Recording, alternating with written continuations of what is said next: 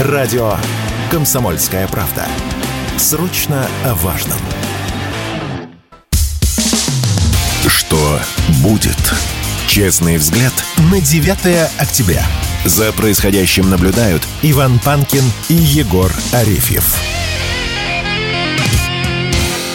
Здравствуйте, друзья! Здравствуй, дорогое отечество! Иван Панкин и Егор Арефьев вместе с вами. Мы рады вас приветствовать. Всем привет! Напоминаю, что в Рутюбе во ВКонтакте прямые видеотрансляции. Подписывайтесь, пожалуйста, на канал и в группу. Милости просим. Ставьте лайки, нажимайте на ракету. Ну и, в принципе, подпишитесь, конечно, и туда, и туда. Пригодится на всякий случай, потому что Рутюб бывает не всегда запускается. ВКонтакте в этом смысле более стабилен. Ну и не забывайте про подкаст-платформы. Их великое множество. Выбирайте любую удобную для себя платформу. Это может быть CastBox, Яндекс.Музыка, Google Подкаст, Apple Подкаст подкаст, многие другие, я рекомендую агрегатор подкаст.ру, телеграм-канал «Радио Комсомольская правда», там дублируется видеотрансляция. Одноклассники, подписываться и регистрироваться не обязательно, просто можете, допустим, через мой телеграм-канал «Панкин» найти все ссылки выложены и там, и в Одноклассниках. В этом смысле Одноклассники самые стабильные, не помню, чтобы когда-нибудь возникали какие-то технические сложности с ними. Ну, в принципе, вся основная информация есть. Начинаем. Что будет? Так, нельзя на, на выходные даже вас, друзья, оставить. Сразу же война начинается. Это ушли на выходные, и пожалуйста. Израиль и Палестина снова начали воевать. Вспыхнул, как это называется, новый виток палестино-израильского конфликта. Если коротко, то 7 октября, это шаббат-суббота. А, палестинская группировка «Хамас». Мы чуть позже будем разбираться, что это за группировка такая. Сообщается более того, что есть некое военное крыло в этом движении «Хамас». Повторюсь, чуть позже подробнее разберем. Так вот, этот самый «Хамас» совершил внезапную атаку на юг Израиля. И после полномасштабного ракетного удара а, боевики Хамаса, как сообщается, вошли в израильские поселения и посеяли хаос а, в городах. Там, конечно, было очень много погибших. А, с обеих сторон надо сказать, что счет погибших идет на сотни, потому что Израиль тотчас а, начал защищаться и бомбить палестинские города. Ну, сектор газа, если быть точнее. Вообще удивительно, что Хамас смог единомоментно, одновременно запустить такое количество ракет по Израилю. Известно, что у Израиля очень очень сильная система ПВО, она называется «Железный купол». И до этого считалось, что Израиль, в принципе, по части ПВО точно непобедим. Да и, в принципе, э, вы все наверняка слышали, что есть такое понятие, как израильская армия, наверное, лучшая армия в мире, если там не вторая среди лучших и так далее и тому подобное. В общем, если говорили про армию, то вот, собственно, израильская была самой-самой-самой Разве... до субботы. Разведка уж точно. Да, которая самый, отвечала самый крутой. непосредственно за... А вот непонятно, кто там за что отвечал, потому что запустить э, одновременно такое количество ракет, это нужна подготовка. Палестинцев в данном случае называют, я имею в виду Хамас, называют террористами. Я что-то не понимаю, как э, террористы могут так самоорганизоваться и такую слаженную атаку провести. У меня что есть один пример для тебя. Какой? А, по соседству с нашей страной есть такое Укра... государство. Украина, да? да. Но э, сразу оговоримся, опять-таки, друзья, мы с Егором по части израильско-палестинского конфликта не занимаем ни одной из сторон. У нас нет израильских паспортов, э, просто не занимаем и все. Есть вот конфликт, мы его будем разбирать. Никому э, сочувствуем всем, хотел сказать, никому не сочувствуем. Но нет, естественно, со... да. Сочувствуем всем. Естественно, искренне всем соболезнуем и поддерживаем всех всех, кого это коснулось. Естественно, мы за мир. Кроме мы, да, кроме, кроме. кроме террористов, конечно, не и, только и плохих кроме. людей. Не а, там с обеих сторон. Да, плохих да, да. людей хватает, я, давай я, не будем никого обелять. Я про это и говорю, что... Но я про других людей. Тебе. Не имеет. Да, кроме вот про этих людей, да, отдельно. А, всех а, поддерживаем, ничего не разжигаем, вот, так же, как поддерживаем, например, а, жителей Афганистана, в котором в результате землетрясения более 2000 человек погибло, 2000, и, очевидно, будет больше – Вот, мы э, всегда призываем к отсутствию глума и так далее. Но народное творчество за прошедшие сутки породило шквал шуток и мемов, которые касаются не только ситуации в Израиле, такие как «Волга», слышу вас, э, что значит «шалом», да, я тебе присылал картинку, угу. но и касающиеся не тех, кто сейчас в центре событий печальных, а тех, кто пытается на фоне этих событий по классическим для себя образом кривляться. Например, мне понравилась очень афиша с антивоенным комитетом Израиля, в который должны войти Алла Пугачева, Максим Виторган, БГ, Макаревич, Галкин и Дмитрий Назаров. Главные, Борис главные, Борис да, да, главные э, пацифисты, главные э, значит, э, требователи мира по всей земле, главные нетвойнисты, которые уехали в Израиль, естественно, э, как в государство, которое не ведет никакие войны. Вот. И э, я бы назвал ее ЛОЛ, логика отечественных либералов, да, аббревиатура ЛОЛ такая. По этой логике... Значит, мы, смех. Мы должны были, да, значит, защитить Арц, Арцах, а сейчас должны вписаться за Израиль. Но при этом защищать Донбасс – преступление – вот э, логика такая, назовем... Коротко, вписаться за Арцах призывал я. Ну... Я понял, куда ты меня отнес Ты понимаешь. Спасибо тебе большое. Вот, короче говоря, э, рано или поздно, допустим, все эти люди не видели э, глумления Украины над сожженными одесситами, не бомбардировок Донбасса, не замечали и ничего не знали там про аллею ангелов, про э, тюрьмы пыточные и все прочее. Но сейчас, мне кажется, они должны прозреть. И это потихонечку, наступает, друзья. Я очень рад и ждал этого момента. И, наконец-то, Андрей Макаревич поддержал русскую армию. Вот что он написал. В свете происходящего никакого желания нет хвастаться успешными концертами, а также обсуждать бредовые высказывания. Тем не Но менее... все равно похвастаюсь, концерт в Германии был ну, хороший. Ну, ну как, ну как. Тем не менее, пишет запрещенной соцсети Макаревич, слушайте внимательно. Сегодня завершили тур по Германии, завтра летим в Лондон. Желаю удачи нашим бойцам и считаю часы и дни до нашей победы. Пожалуйста, будьте живы. Правильно я понимаю, что он поздравляет э, Вообще там армию? еще было другое другое. Он сказал, поддерживаю наших. Вот. Э, поддерживаю Про... наших. Да, правильно я понимаю, что это же про нашу армию? Да, про израильскую.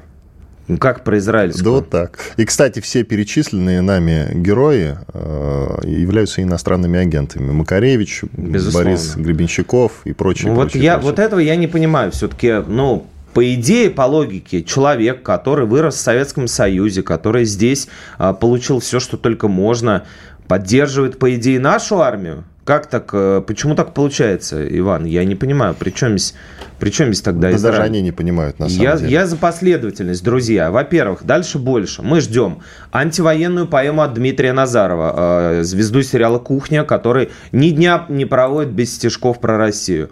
Значит, антивоенный спектакль Максима Виторгана, где Анатолий Белый будет в главной роли, который тоже сбежал от ужасов. Ты знаешь, войны. Анатолий Белый в свое время для меня прославился тем, что совершенно замечательно прочитал его можете, друзья, найти его исполнение стихотворения э, письмо генералу Z Бродского. Угу. Вот. Как угу. раз, может быть, оно будет актуально в свете этих Да, событий. в свете это э, как бы литеры английские. Дальше ждем э, все, все, все естественные иноагенты. Ждем антивоенного цикла бардовской песни от э, иноагента Семена Слепакова, а также сценарий нового сериала, естественно, антивоенного. Антивоенный альбом иноагентов БГ и Макаревича. Тоже ждем с нетерпением. Антивоенный цикл интервью от Ирины Шихман, иноагента и либерального пропагандиста, который каждый день тоже выступ, выпускает в Ютубе интервью против, э, как бы направленные против э, нашей страны. А еще, а естественно... тоже в Израиле, да? Она, ну, как бы между-между, я думаю, что это не чуждое ей государство, за судьбу которого она переживает и должна осудить, естественно, войну. А, ну, и, Войну, ты знаешь, осудить э, и мы с тобой можем. Ты давай тоже не забывай. Они Палестину осуждают. Ну... А там все не так уж и просто. Это вообще очень многослойный, друзья, конфликт, который в перспективе сейчас может перерасти, ну, если не в Третью мировую, то... То в четвертую. В четвертую сразу точно, да, которая будет палками как раз уже происходить. Вот там палками будем драться друг с другом. Вот это, кстати, может разрастись, потому что очень многие арабские государства поддерживают Палестину, И в свое время, и в 1967 году была война между арабскими странами, как раз, ну, Израиль в ней участвовал, и потом в 1973 году война судного дня, она называлась не просто так. То есть э, в 1967 была быстрая война, шестидневная ее еще называют, а в 1973 она длилась около трех недель.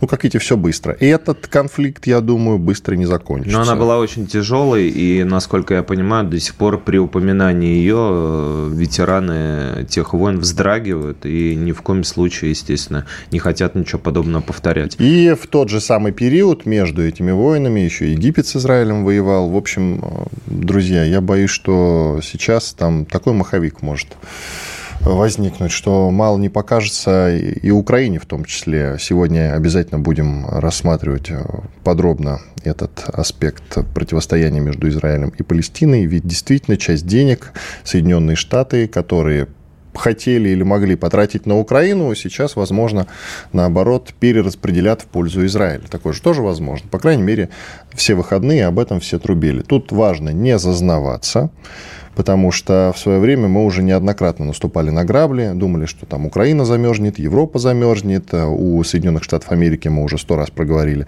кончаются деньги, еще у кого-нибудь что-нибудь кончается, сейчас Украина сдастся, тем не менее ВОЗ и ныне там. Так что зазнаваться не будем, это просто одна из наших надежд, на которую мы не будем делать ставку. То есть надейся на лучшее, готовься к худшему. Я думаю, что так э, это самый оптимальный вариант. Иван Панкин, Егор Арефьев. А далее, друзья, вас ждет сюрприз после перерыва. Так что оставайтесь с нами, никуда не переключайтесь. Дмитрий Гоблин-Пучков и Кузькину мать покажет. И что такое хорошо расскажет. И вообще, Дмитрий Юрьевич плохого не посоветует. Государь-император говорил, что у России два союзника, армия и флот. Ну, теперь военно-космические силы еще добавились. Долго работать, чтобы хотя бы наши дети зажили достойно. Вот это нормальный приоритет, да. Тяжкий труд, в результате которого, ну, существенные, так сказать, плоды. Каждый понедельник в 7 часов вечера по московскому времени слушайте программу Дмитрия Гоблина-Пучкова «Война и мир».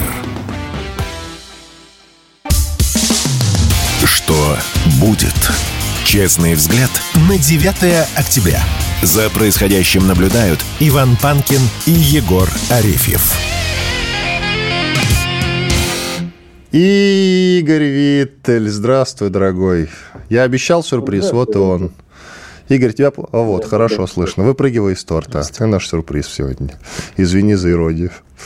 Игорь, нужно толкование твое профессиональное. Мы не совсем, да и многие не совсем понимают, что такое Хамас. Это некое движение э, в Палестине или оно отдельно в секторе Газа. Тогда и дай толкование, что такое сектор Газа, потому что пишут, что это территория в Палестине. Ну, в общем, не совсем понятно. Растолкуй.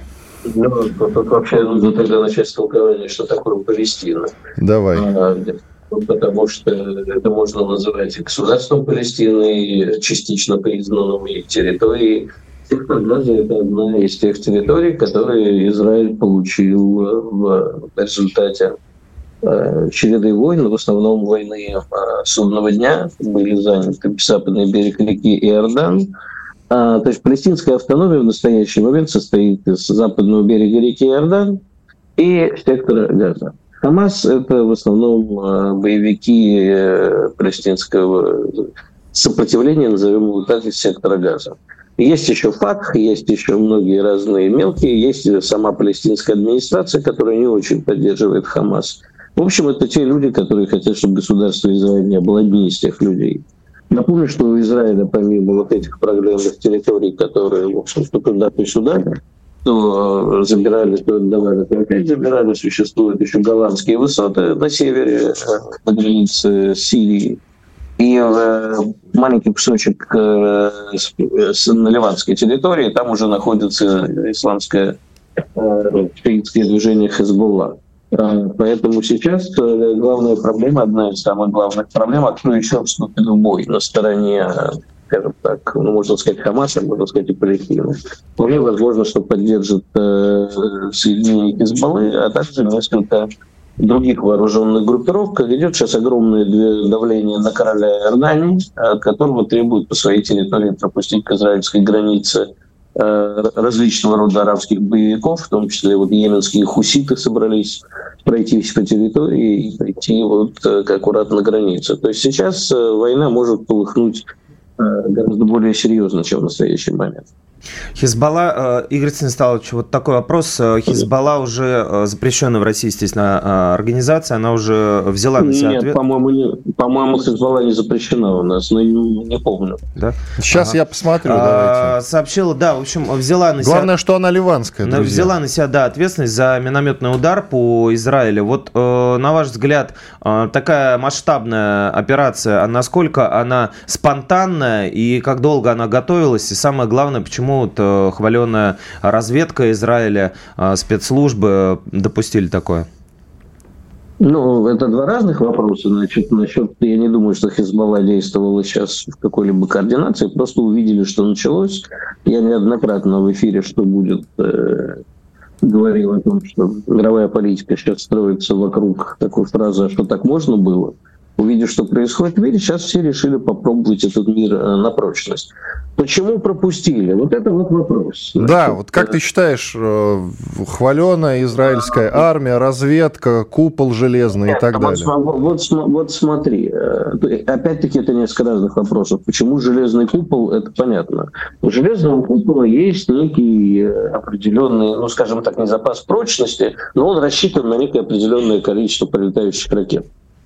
А со стороны э, сектора газа летят обычно э, такие переделанные косамы, самодельные, и ну, в относительно большом количестве. Но не в таком, как было в первый день, не в таком, как сейчас долбануло над Ашкелоном. В эту ночь была очень серьезная атака на Израиля на город Ашкелон. А, и а, купол просто не успевает перезаряжаться. Что такое железный купол? Летят ракеты, массированно идет удар ПВО в ответ, да, то есть перехватывают эти ракеты, бьют по ним для того, чтобы купол работал эффективно, ему нужно успевать перезарядиться, да, то есть передернуть, простите за такое выражение. А когда летит очень много ракет, это просто не успевает, он просто не успевает это делать.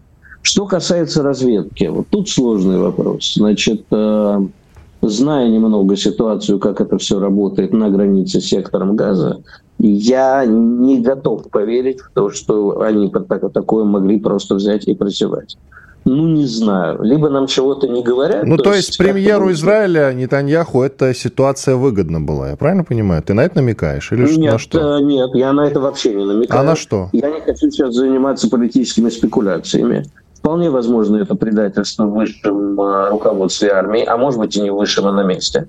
А, либо действительно удалось э, уж тем, кто стоит за Хамасом в данном случае, все обычно намекают на Иран, я считаю, что не только Иран способен на такое. Не буду сейчас вот заниматься гаданием на гуще, кто же из стран, потому что могли все. Предоставил такую развединформацию и так подготовил боевиков Хамаса, что удалось э, вот это вот все преодолеть. Потому что те кадры, которые нам показывают, Подвис Игорь Виттель, может быть, сейчас. Я не думаю, что Израиль был готов к массированной атаке на дельтапланах, на тракторах. Да, я здесь? Да, ты как, бы, здесь? ты как бы с нами, но не совсем. Чуть-чуть пропадать стал. Ну да, у меня, к сожалению, тут не очень хорошая связь. А, так вот, э, я не допускаю, что вполне возможно те, кто стоит э, за Хамасом, так уж спроектировали эту операцию, что получилось э, обойти либо незаметным, либо не успели отреагировать. Как я понимаю, слишком долго проверяли и перехватывали информацию о скорости реагирования, скорости обратного развертывания. Выяснилось, что не так оперативно реагирует армия. Уточни, все-таки Хамас в данном случае мог действовать в альянсе с э, другими арабскими странами? Слишком уж подготовленная операция. Я бы скорее сказал персидскими странами, а не арабскими. Я думаю, что за этим вполне, скорее всего, э, как многие эксперты говорят, стоит разведка Ирана, и они были подготовлены ей. Но допускаю, что еще раз и не с арабскими, а с европейскими странами. А какие, например, страны ты имеешь в виду? Можешь назвать или нет? Ну, я сейчас пока не готов спекулировать. Я Хорошо, давай то, дальше. Что... Э, развитие событий. Кто-то должен э, развитие событий сейчас абсолютно непредсказуемо. Лично я считаю, что будет большая война. То есть в эту войну будут втянуты сначала э, группировки различные еще, там те же йеменские хуситы, те же боевики Хизбаллы, много кто может подтянуться. А вполне возможно будут тянуты определенные арабские страны уже полноценно. И, скорее всего, что мы э, в случае неудач э, арабов сейчас в войне с Израилем, я думаю, что в любом случае, не только в случае неудач, увидим полномасштабную террористическую войну по всему миру. Ты, кажется, числе, написал, э, кажется, ты написал, что нельзя ли было как-то по-другому кинуть Украину. Слить, слить, не слить. скинуть, а слить да. Украину. Ага. Ну, это был такой злой сарказм, понимаешь, потому что э, мы видим, что последние дни от Украины все внимание отвлечено. Естественно, первая такая мысль, которая приходит в голову, типа кто-то так постарался, что об Украине забыли буквально за несколько часов. Но я не думаю, что кто-то специально сливал Украину, но побочный эффект именно такой, да. Ну, то есть э, в ближайшей перспективе можно ли говорить о том, что Украина выпадет из повестки, да и деньги станут перенаправлять на Израиль? Американцы, да. я имею в виду. Ну вот сейчас посмотрим, там что-то Байден размахивал чуть ли не пакетом 100 миллиардов долларов помощи, которые обещает. Тут еще важный момент. А, мы совсем, я тебе же много раз говорил в эфире, вне его, мы совсем забыли про запрещенный в России ИГИЛ. Про него как-то, знаешь, оказался на периферии и сознания и мировой политики. Вот сейчас отличный момент для него проснуться. Сирия рядом, а слабость Израиль показал. На самом деле, я вот в субботу, когда выходил в эфир радио КП, да, я сказал о том, что э, это сравнимо с 11 сентября, наверное. Но сейчас я так не считаю, потому что 11 сентября был какой-то шоковый моменте. А сейчас это все продолжается и разворачивается. Да? То есть это вот представьте, что в результате 11 сентября были бы захвачены заложники, что кадрами с этими заложниками показывали по всему миру, что за три дня прошедшие, ну, за два дня прошедшие, э, Америка бы ничего не смогла сделать, чтобы помочь заложникам кадры с захваченными детьми выбрасывались. Кстати, я бы еще, вот, пользуясь случаем, хотел бы всех признать к информационной гигиене, потому что э, кадры, которые ходят по телеграм-каналам, э, я на 90% вижу, что это фейк, да, и кадры с детьми, которые подбрасывают. Я, это не значит, что там не захватили детей. Захватили, конечно. И захватили и детей, и женщин, и там случаи абсолютно средневекового зверства. Но не верьте всему. Вчера он показывали как горит сектор газа, на самом деле это празднование алжирского футбольного клуба в 2008 году. Ну, правда, тут, знаешь, вот очень хочется к коллегам обратиться, ребят, ну хорош уже, пусть всякого фигню. В случае как бы самого негативного для Израиля э, развития событий, он э, потянет войну на два фронта? Как вы считаете, Игорь Станиславович?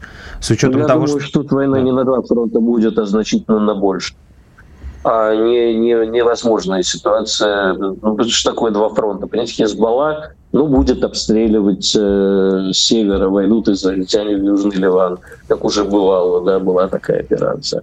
А нет, тут все гораздо серьезнее. В принципе, э, если посмотреть на историю Израиля, э, Израиль войны с арабами выигрывал с разгромным счетом.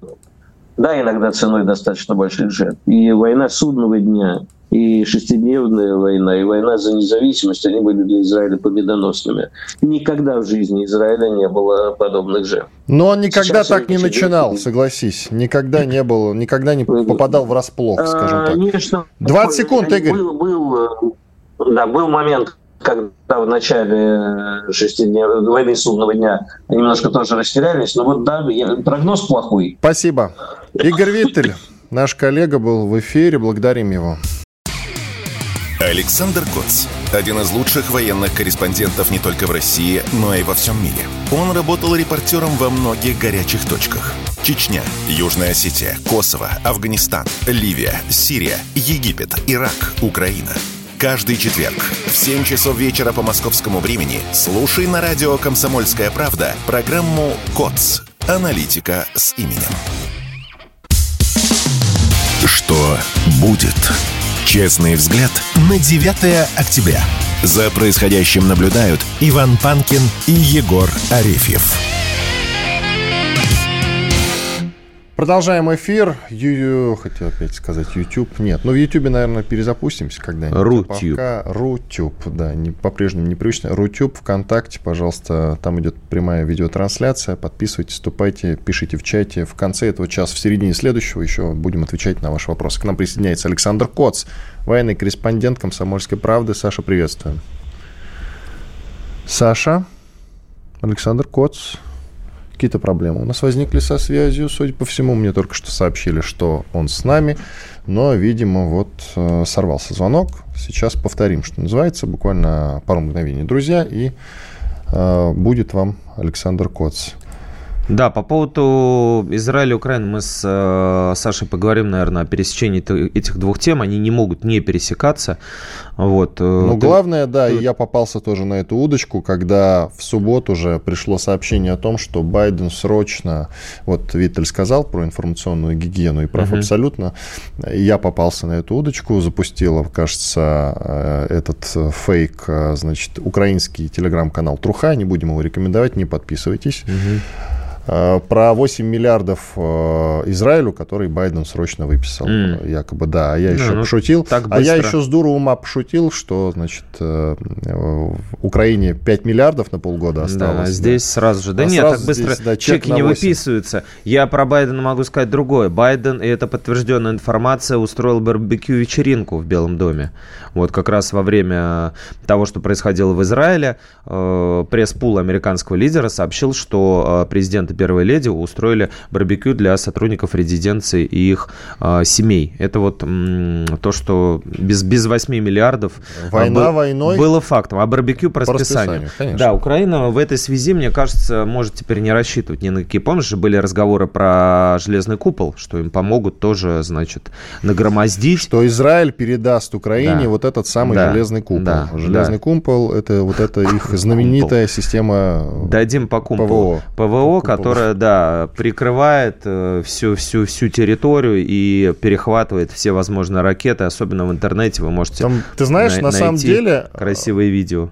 Ты знаешь, на самом деле, вот этот железный купол это действительно очень умная система. Ведь если она видит, что ракета э, летит, допустим, в море и не несет никакого ущерба, грубо угу. говоря, ее не перехватывать. Ну да. Просто, ну, это гениально. Не тратить на это силы. Угу. Да, так вот, в русле пересечения двух тем, которые не могут, естественно, пересекаться, меня вот заинтересовало э, заявление советника главы ДНР Яна Гагина, который сказал, ну, предположил, предположил, не знаю, как правильно сформулировать, что Палестина может э, атаковать э, Израиль его же из его же оружия, то бишь э, предположил, что Хамас мог купить оружие у Украины, которое туда поступило от НАТО. Надо по-другому вот, говорить, вот. что у Украины часть оружия слила как раз ну, Хамасу. Ты, уж ты знаешь, в самом, начале, в самом начале специальной военной операции об этом много говорили, ну как полгодика прошло, на тот момент уже пошли новости о том, что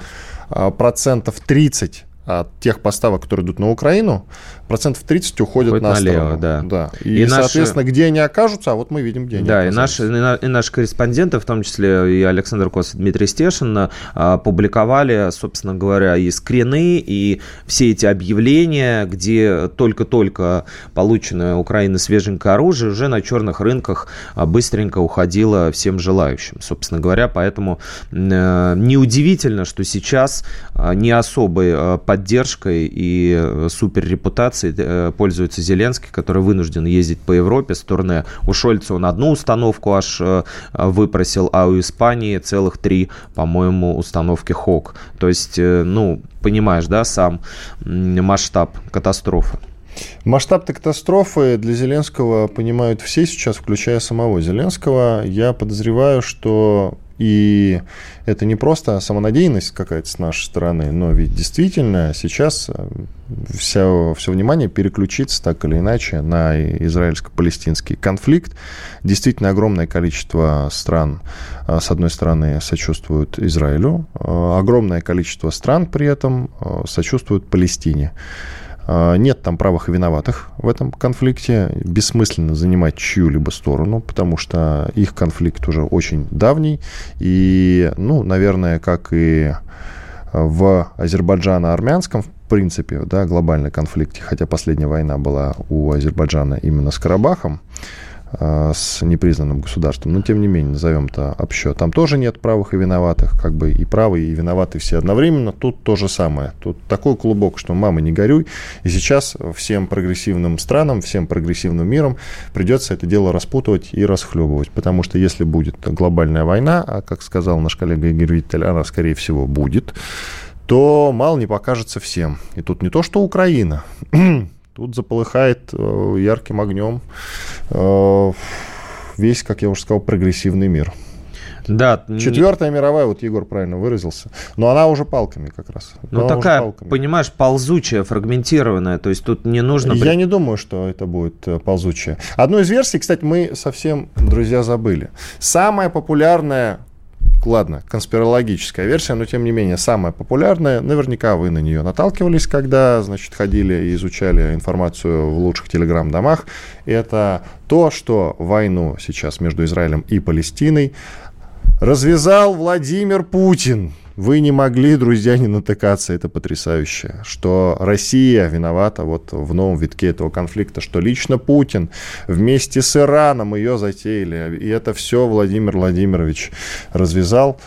Только не понимаю, зачем ему это. У него был день рождения, и э, вместо того, чтобы его отмечать, ему срочно пришлось э, уйти, сесть за компьютер и заниматься этой проблемой. Открыть ноутбук и в выходной день в выходной день заниматься да, тем, что думать, в какую сторону это может развернуться. Но по-прежнему, друзья, я вам напоминаю, не надо рассчитывать на то, что э, от Украины сейчас все отвернутся, что она зимой замерзнет, что у нее не будет оружия, потому что оружия там уже хватает минимум на полгода вперед точно. И так или иначе какие-то деньги ей перепадать будут. И даже если у них в руках останутся одни калаши, ВСУ по-прежнему очень мощная, боеспособная сила, которую не так-то просто победить. И э, даже если совсем прекратится ее финансирование, ВСУ и Украины, это все равно большая проблема, которая по щелчку не решается. Просто давайте не будем делать на это расчет. Я у многих вполне компетентных, умных людей, причем военных людей, видел информацию о том, ну, сейчас попрем. Ну, хватит вам, куда мы там попрем? Мы уже делали на это расчет, что мы попрем, э, когда весь фронт э, заминирован, очень сложно куда-то попереть, друзья. Там действительно, вот насколько я могу судить, исходя из своих разговоров с военными, даже если ВСУ завтра начнут э, отходить глубоко в оборону, все равно нам продвигаться будет очень тяжело. Не будем делать вот таких вот наивных расчетов.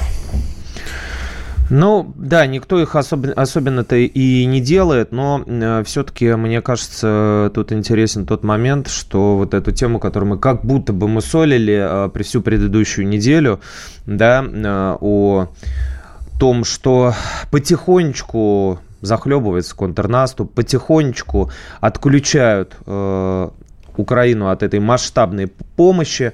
В общем Но помощь-то масштабной в, действительно не будет. В общем-то, да, вот, понимаешь, я хотел сказать о том, что в, э, своем, в своем свежем тексте господин Барель, который у нас Главный является дипломат Европы. головой, да, европейской дипломатии, верховный представитель там Союза, да, по иностранным делам, он э, недвусмысленно намекнул о том, что в общем-то, вступление в ЕС, ты знаешь, э, мне понравилась формулировка, э, процесс, основанный на заслугах. То есть вот это, вот это время... Слушай, довольно обтекаемая вообще речь. Я, честно говоря, из нее не могу делать никаких конкретных выводов. Давай процитируем. Итак, ну, давай. мы обсудили гарантии безопасности, которые будут предоставлены Украине в будущем. Как невоенный альянс, ЕС может дать Украине самое сильное обязательство в области безопасности – членство в ЕС. И мы решительно поддерживаем эту перспективу. Однако вступление в ЕС – это процесс, основанный на заслугах. Несмотря на активную часть администрации Байдена, есть неопределенность в отношении будущей поддержки США Украины. В краткосрочной перспективе мы не смогли компенсировать отсутствие поддержки США и мы надеемся, что наши друзья и союзники быстро найдут способы выйти из тупика. Вот, не смогли, понимаешь, не смогли, хотя США на них кивали очень много раз и говорили, ну, вы сначала Европа, так сказать, справься с моим младшим братом, потом со мной будешь. А, помогите столько, сколько мы помогали несчастной Украине, а потом будем говорить об этом. А вот Блинкин мяч возвращает на ту сторону и говорит, что нет, в общем-то у нас э, не получается э, в таких масштабах оказывать помощь. Это говорит очень и очень о многом, особенно с учетом того, что сейчас и как сейчас развиваются события в Израиле, мимо которых они точно не пройдут. Потому По что... поводу, э, да. я понял, да, ты действительно прав, что мимо этого они не пройдут. По поводу оружия еще немного вернемся к этой теме, украинского оружия. Не так давно, и мы с тобой это обсуждали, приезжали э, специально обученные люди на Украину, которые собирались проводить там аудит. Угу. Все это связано с подозрениями в коррупции украинской верхушки. Так вот, сейчас, я думаю, этот аудит усилится в силу того, что следы того самого оружия, которое направлялось в, на Украину, оно обнаружено э, вот там, на Ближнем Востоке. Случайным и если вдруг да. выяснится, да, у Украины будут большие проблемы. Перерыв. Премьера на радио «Комсомольская правда». Фридрих Шоу. В главной роли Мадана Фридриксон – при участии агентов Кремля и других хороших людей. Автор сценария «Здравый смысл». Режиссер, увы, не Михалков. Слушайте с понедельника по среду в 6 часов вечера по московскому времени. Что будет? Честный взгляд на 9 октября. За происходящим наблюдают Иван Панкин и Егор Арефьев.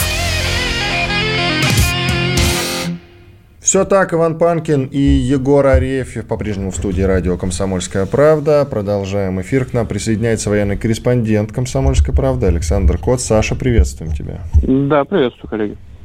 Саш, э, да, добрый, собственно говоря, там день, утро, у кого как на Дальнем Востоке. Мы хотели спросить э, тебя, как ты оценил бы э, мнение советника главы ДНР Яна Гагина, который вот рассказал, что ситуация, происходящая в Израиле, в общем-то, может иметь отношение Украины, потому что оружие НАТО, которое было отправлено, значит, для ВСУ, каким-то образом, случайным или не очень, было перепродано боевикам напавшего на Израиль движения Хамас.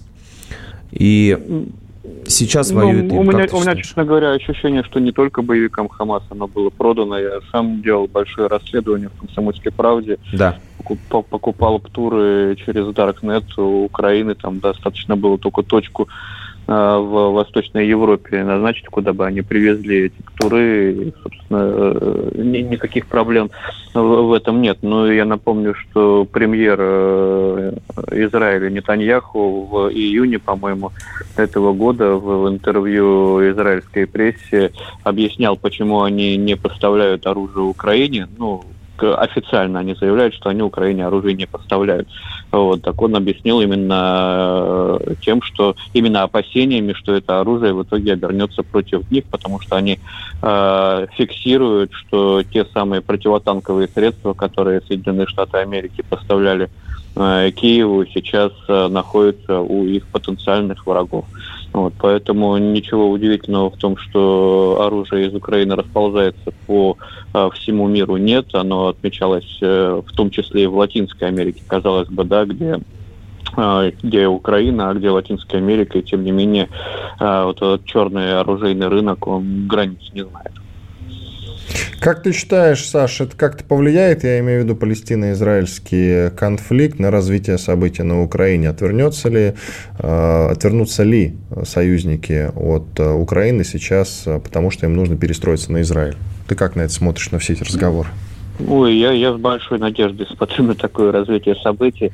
А, ну, шучу, конечно, но все зависит от того, насколько глубоко увязнет Израиль э, в, в этом новом конфликте. Будет ли у него вообще э, наземная операция, наземная составляющая. Пока мы видим э, высокоточные удары по различным точкам в секторе газа, видимо, Израиль пытается подавить пункты управления Хамаса перед вероятной наземной операции, если они на нее отважатся, но мне кажется, что это может затянуться, потому что потому что мы видим сейчас в исполнении израильской армии, израильского спецназа, видно, что они готовились к прошлой войне, а никак не к войне настоящей, войне будущего. А вот Хамас, ну и, соответственно, Иран, Иран стоящий за ними, а, вполне себе делал выводы из специальной военной операции, которую проводит Российская Федерация и а, применяет те наработки, которые показали себя а, именно на Украине. А то, что мы видим со стороны Израиля, это какая-то полная растерянность и абсолютная неготовность к ведению современных боевых действий в условиях, когда средства поражения стоимостью э, не знаю, в 50 тысяч рублей э, уничтожают технику стоимостью миллиона. Они кучкуются при, при штурме городов Э, отделениями и взводами, хотя у нас уже давно ходят там по, по 2-3 человека. Они выставляют в ряд артиллерию в чистом поле, они выставляют танки просто десятками в чистом поле в СВО. Вот такие построения прожили бы ну, минут 5, может быть, максимум 10, и были бы накрыты артиллерией. А Хамас еще не сказал своего слова в э, наличии у них э, каких-то средств поражения, а, в том числе из иранского производства. Это в первую очередь, конечно, беспилотники и, э, и прочие дешевые самоделки. Поэтому если наземная операция завязнет и Израилю нужны будут все новые и новые ресурсы, которые они за свой счет восполнять не могут, а учитывая, что, ну вот ходят просто такие слухи, были такие публикации в прессе, что э, из Ирана на Украину были отправлены большие партии боеприпасов, в том числе 155-миллиметровых снарядов, ну якобы американские, которые хранились э, в Израиле, то восполнять, собственно, им э, вот, вот эти ресурсы изнутри нечем, у них производственной базы своей нет. А, поэтому конечно, какая-то часть снарядов, которая предназначена для Украины, будет перенаправлена а, для наземной операции газа. Повторюсь, если они начнут наземную операцию. Вот, потому что высокоточкой, конечно, ну, высокоточка хорошо, но вот я больше чем уверен, что те объекты, по которым а, сейчас э, бьет Тель-Авив, Тель-Авив в секторе газа, э, они просто пустые, никаких пунктов управления Хамаса там нет, который последние годы изображал из себя такого а, отсталого противника, который готов идти на различные сделки э, из-за экономических гешефтов, а оказалось, что вот это современный противник с современными средствами поражения, пунктами управления, которые они показывают нам э, в своих э, информационных ресурсах. Вот, и, и вполне себе могут брать под контроль огромные территории, пользуясь растерянностью израильских силовиков. Так что это, конечно, не очень хорошие новости для Украины. И я думаю, что тот пакет э, помощи, который Байден обещал в ближайшее время там э, согласовать для Украины в 100 миллиардов долларов, я думаю, он зависит от большого вопроса. Саша, как ты считаешь, кто может стоять за силами Хамас? И учитывая, что на мир они едва ли готовы, какие есть э, варианты развития событий?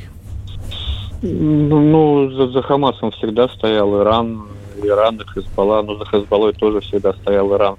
Вот, поэтому, ну, и, если мы будем говорить о каком-то там большом конфликте региональном, э, в который вмешаются в том числе третьи страны, ну, как то Ливан, Иран, ну, Ливан, возможно, на севере а Израиля, насчет Ирана я не уверен, а, ну, нам, нам бы, конечно, такой на руку не было, потому что э, мы, мы все-таки э, рассчитываем на некую военно-техническую, на некое военно-техническое сотрудничество с Тегераном, и э, нам было бы выгоднее, если бы иранские ракеты и иранские герани летели по целям Незалежной, нежели по целям на земле обетованной. Вот. Мне кажется, что все-таки это не, не, не выплеснется за пределы внутреннего конфликта, ну, с каким-то там военно-техническим участием третьих стран, но никак не с контингентами других стран. Все, что мы слышали в, в эти выходные о том, что там, допустим, Талибан просит коридор у арабских стран для а, Запрещенный в России, Саша, извини, а то забудем сказать. Да, запрещенный в России, но это все в итоге оказалось фейками. Я не думаю, что э, исламским участникам, игрокам этого региона сейчас нужен большой конфликт, который грозит перерасти в Третью мировую. А вот э, раскол вообще в США может это усилить э, на фоне особенно там внутриполитической борьбы их вообще эта ситуация? Потому что вот Трамп уже начал говорить, что Байден во всем виноват. И именно он добился сделки с Тегераном по освобождению американских заключенных их размораживанию там больших миллиардов, ну вот, что, собственно говоря, э, способствовало агрессии Хамаса. Это как-то ну, может? Ну, тот раскол, в, ну, в том смысле, в каком мы его представляем себе, вряд ли, потому что э, все-таки э, кто бы ни стоял у руля в Соединенных Штатах Америки, стратегический курс этой страны не меняется. Вот. Но, безусловно, как мне кажется, э, конфликт э, арабо-израильский новый, он может э, каким-то образом помочь Байдену, потому что, конечно, на фоне его рьяной поддержки Украины и отсутствия Украины какого-либо результата, поддержка Байдена падала да, все эти месяцы летнего контрнаступления, а а, в истории с Израилем. Все-таки в Соединенных Штатах очень а, сильное израильское лобби, и если а, собственно, Байден поддержка Израиля поможет одержать ему быструю победу над Хамасом. Это, наверное, поможет действующей администрации а, вернуть э, часть утраченных голосов к грядущим, грядущим выборам президентским. Саш, уточняют слушатели, какое конкретное оружие утекло Хамасу и в каком количестве, если ты знаешь, назови, пожалуйста.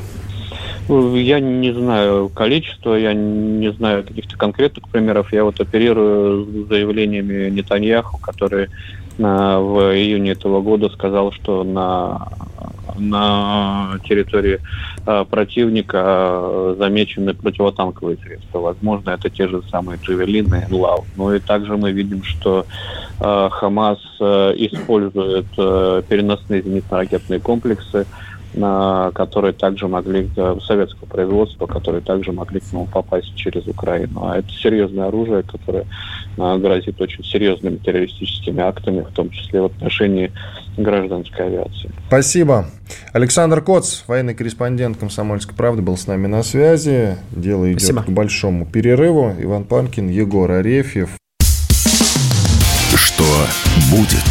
Честный взгляд на происходящее вокруг.